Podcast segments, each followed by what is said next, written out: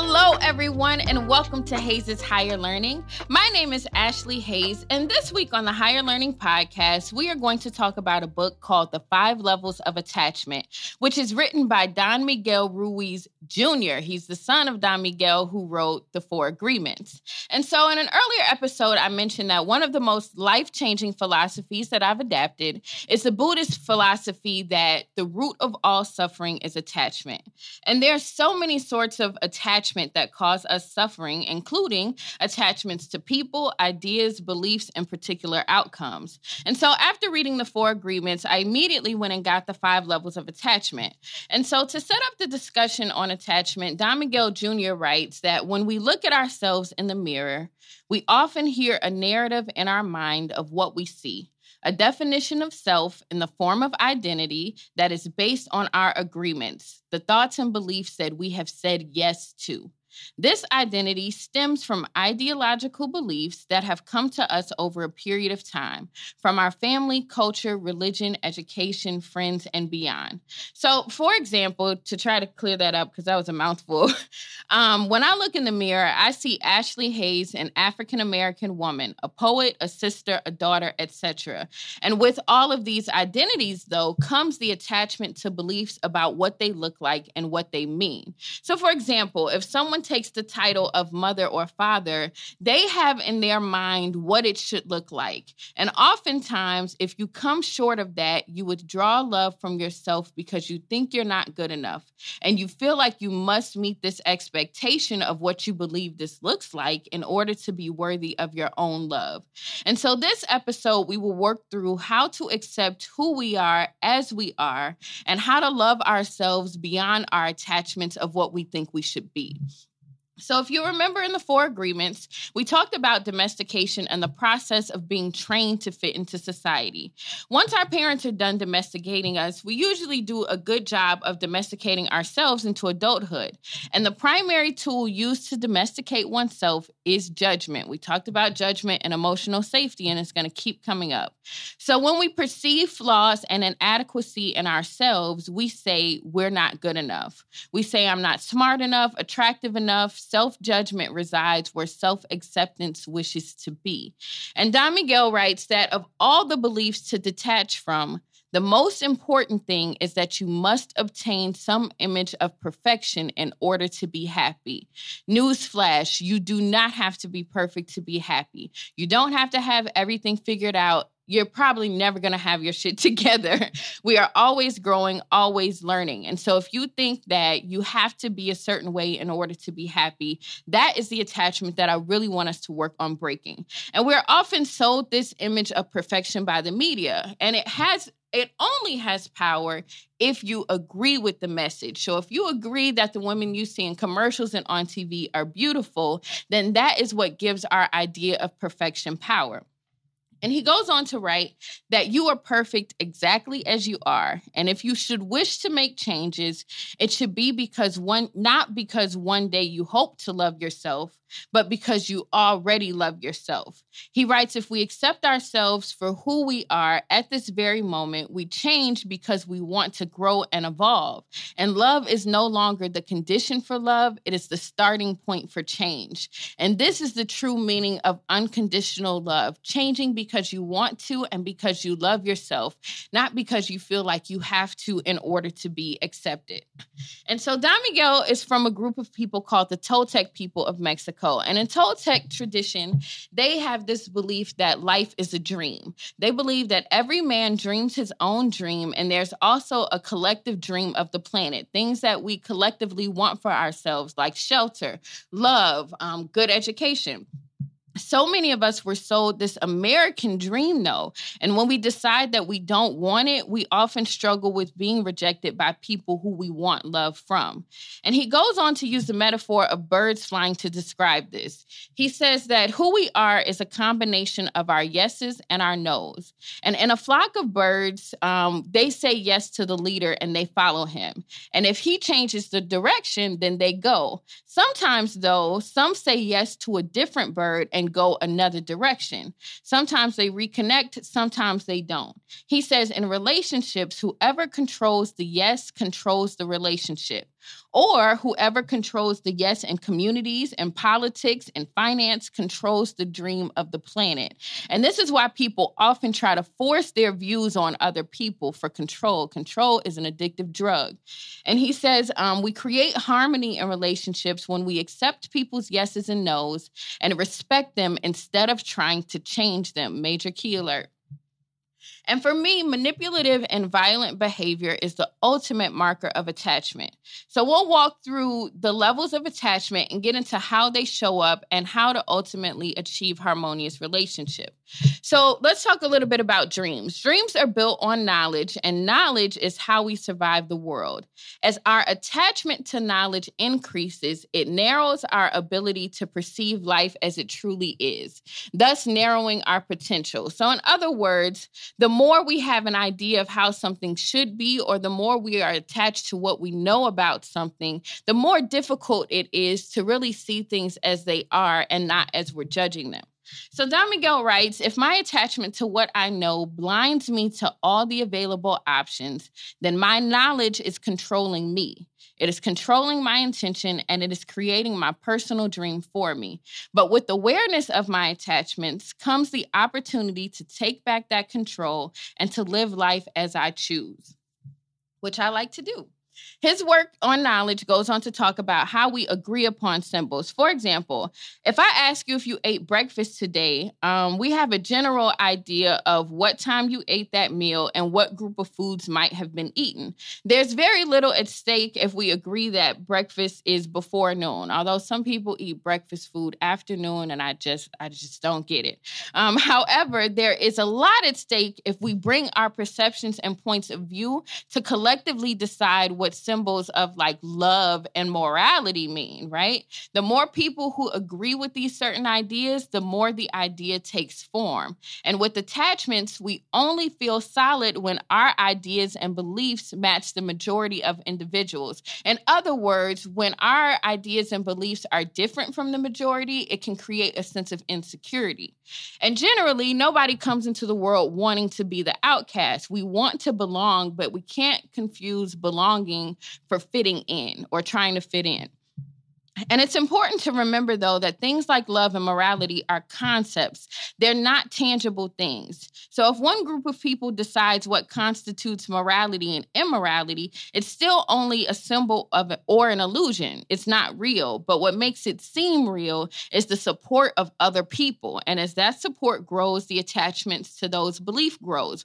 Um, oftentimes, we call this mob culture or cult culture. And while it seems like it's a solid definition because most people believe it or it's generally accepted, the definition is fragile because it relies on people's acceptance of it. And Miguel goes on to explain how the how this acceptance changes and forms society. So for example, for a brief moment in history, tulips, the flowers were more valuable than gold. And when the agreement about the tulips changed, the market crashed. But a tulip never stopped being a tulip, the financial actual worth was the illusion. And so the nature of these agreements is that their definition is subject to change. And when we look at it this way, we can see how fragile definitions and meanings and ideas really are. However, they hold a lot of power in our society, which is why people spend a lot of energy trying to prove their belief and to prove that their ideas are right.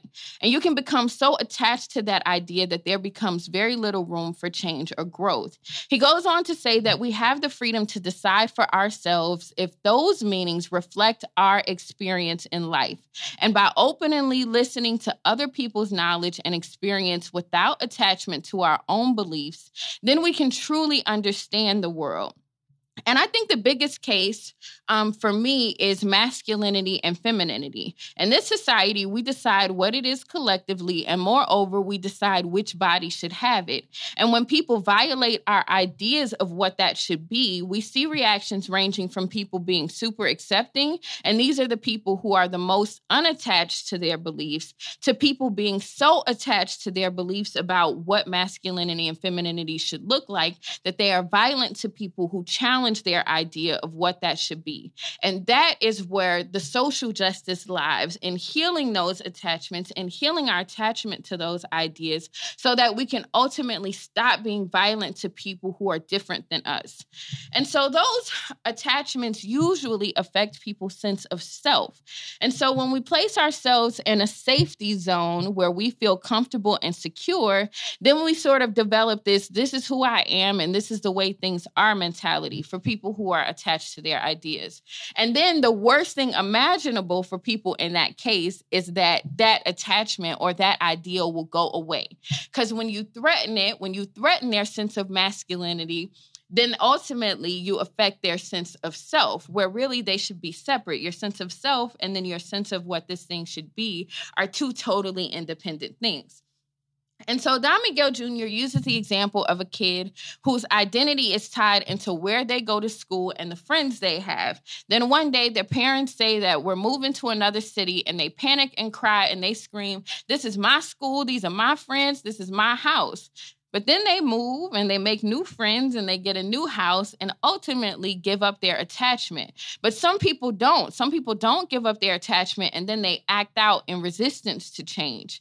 And throughout our lives, we experience changes that threaten our sense of identity. We move, we find new friends, we might lose a job, we might need, need leave a relationship. And so, what I want for us is to have our identity separate from those things.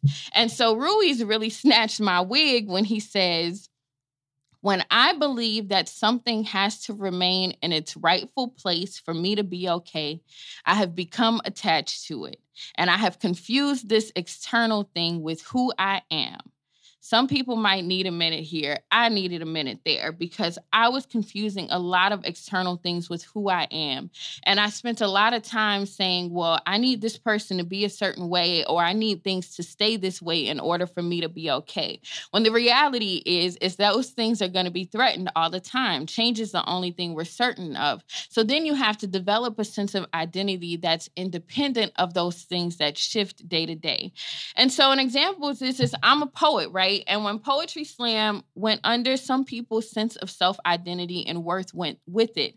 And some people in relationships, you let a partner take your sense of self and identity with them. I'm telling y'all, if my partner had left me even six months earlier, if that PSI stuff had went down even six months earlier, I don't even know that I would have recovered. Um, because for so long, I listened to people tell me that my worth was tied into this thing that I did. I listened to the church tell women that they are only as worthy as the male attention they get. And if you believe that, then it really creates this fragile sense of identity, um, especially when things change and and those relationships or those things end.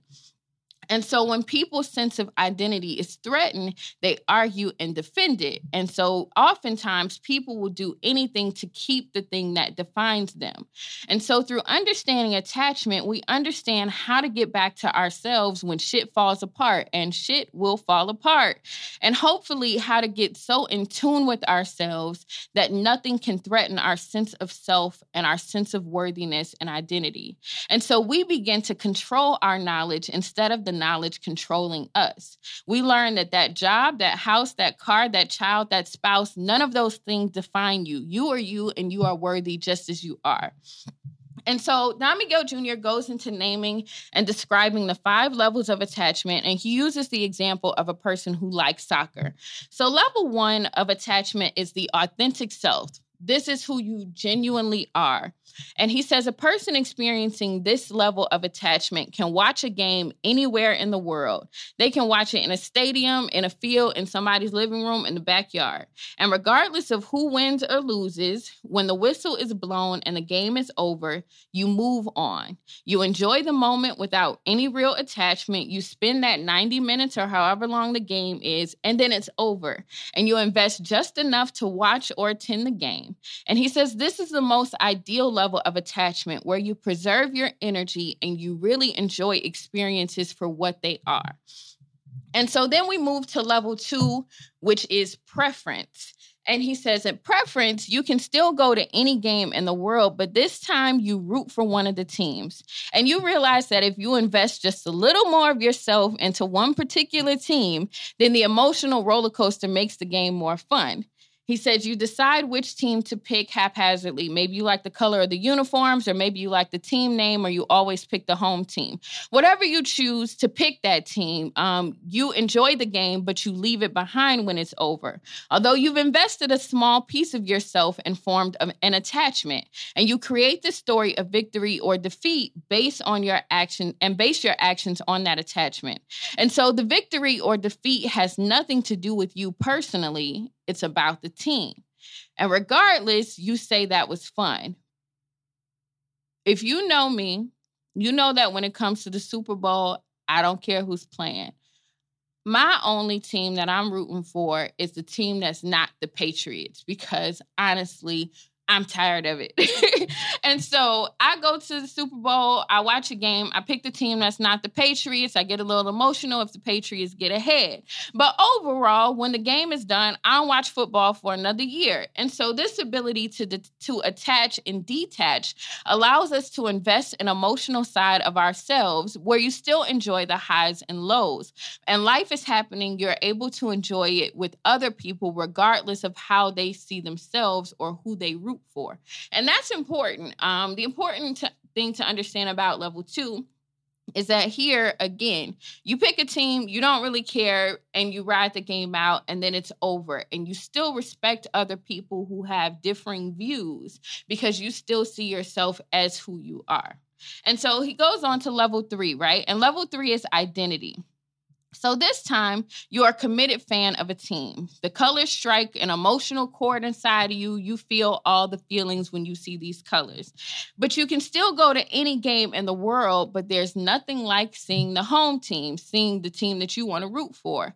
And your team winning or losing partially defines your character now even after that game is over. If you feel excited when your team wins, then you feel disappointed when they lose, but still somehow your how your team performs is not a condition for self acceptance. So, if you meet a fan of an opposing team, you still see them as a human being.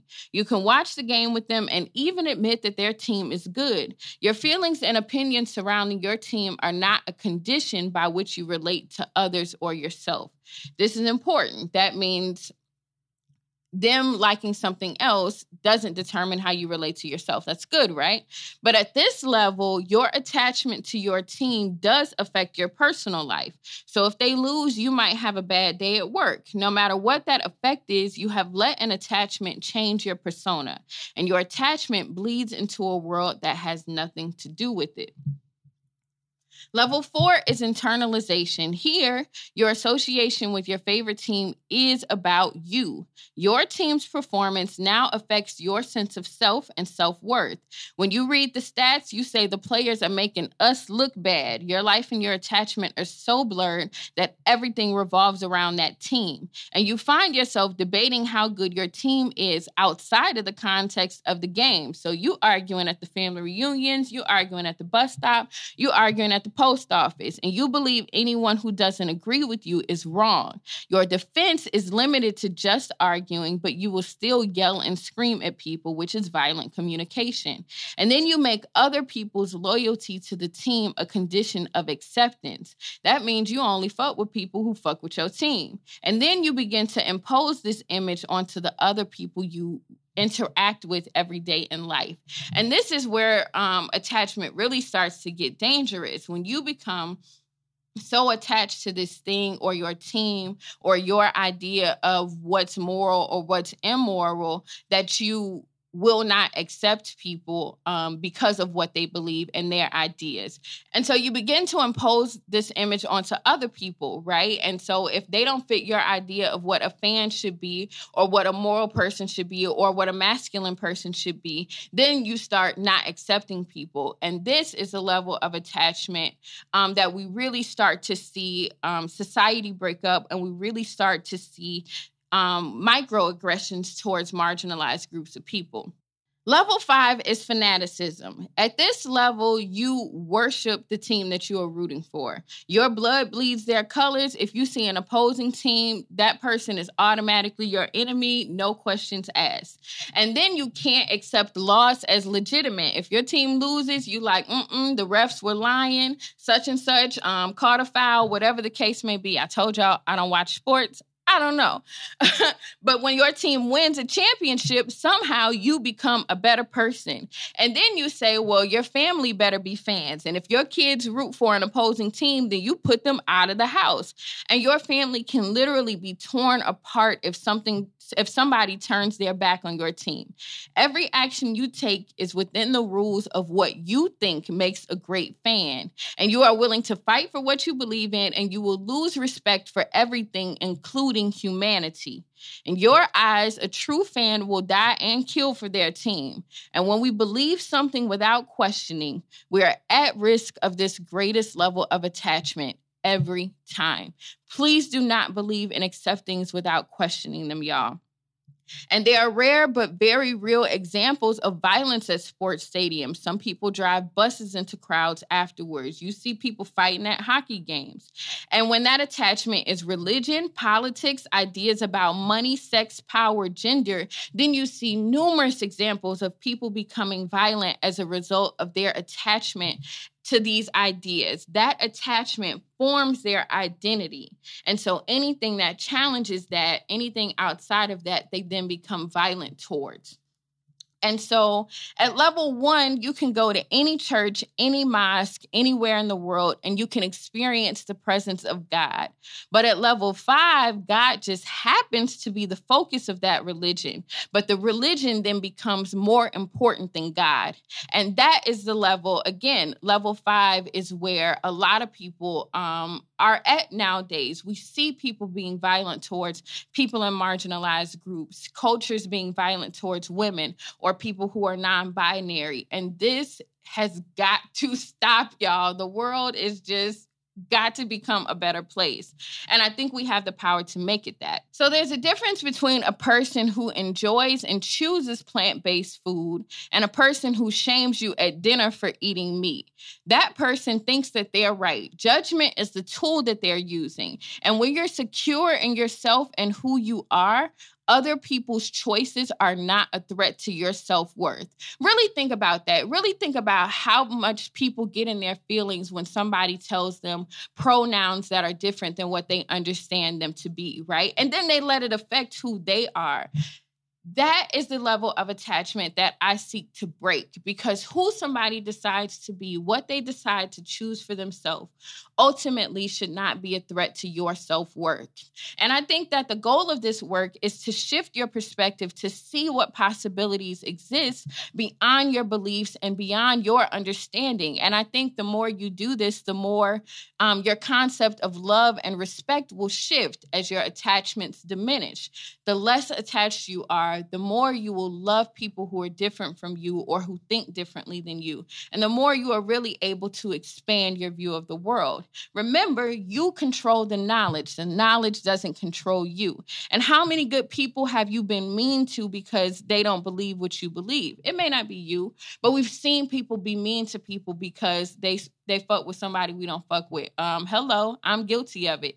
Be mean to people because they don't go to church or shun them because they don't believe what you believe. Think about that and ask yourself why am I doing this? Am I attached to my idea of who this person should be? How I mean, and you call yourself knowing what's best for other people, but really what's best for them doesn't fit your attachment of what you think is best for everybody.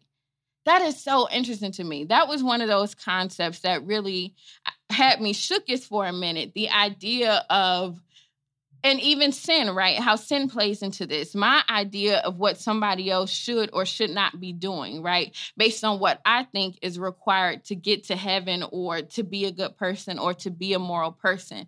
But really, all of those ideas are based on you. Think about it. We sort of create this image of God based on our image of ourselves. And the more I think we think of ourselves as graceful, accepting, loving creatures, the more we think of God or the universe as accepting accepting and loving and gracious. And so Don Miguel goes into detail of these levels and suggests that we go through each level many times of the day, the way a flower opens and closes. Um, so he says we're we're constantly at some different levels of this th- attachment throughout our day, and we are always our authentic self, but our attachments make us forget that, and then we forget our harmony with others. And I hope that you all check out this book, and I hope it has something to offer you because it was really good for me. And so, if you need support through this work or something is striking a chord, please contact me. Um, you can DM me on Instagram at Hayes Higher Learning. Um, you can send me a message on Facebook at Hayes Higher Learning. Um, you can log on to ashleyhayes.com slash Hayes Higher Learning. Hit me up. I want to help you understand this. Um, if it would be helpful for you all t- for me to meet you at a coffee shop or do office hours or do a small workshop or something, let me know because I want to work through attachment of knowledge and really understanding that that um, authenticity is the goal to be who we are as we are without judging ourselves and others. And so remember, you can support me at Hayes Higher Learning via PayPal or Patreon. And by supporting Hayes Higher Learning, you make it so I can keep dedicating this time to this work. And I can also practice social justice by giving people the tools and the resources they need. I would love to help people buy books. I would love to help people pay for an hour of therapy or pay for an hour of counseling or life coaching or whatever. So help me support people. Um, mean, you can learn more about support options at ashleyhayes.com slash Hayes Higher Learning. The song of the week is You Remind Me by Emily King. Thank you so much for tuning in to Hayes Higher Learning, where together we are learning better, doing better, and being better. I hope you all have a wonderful week.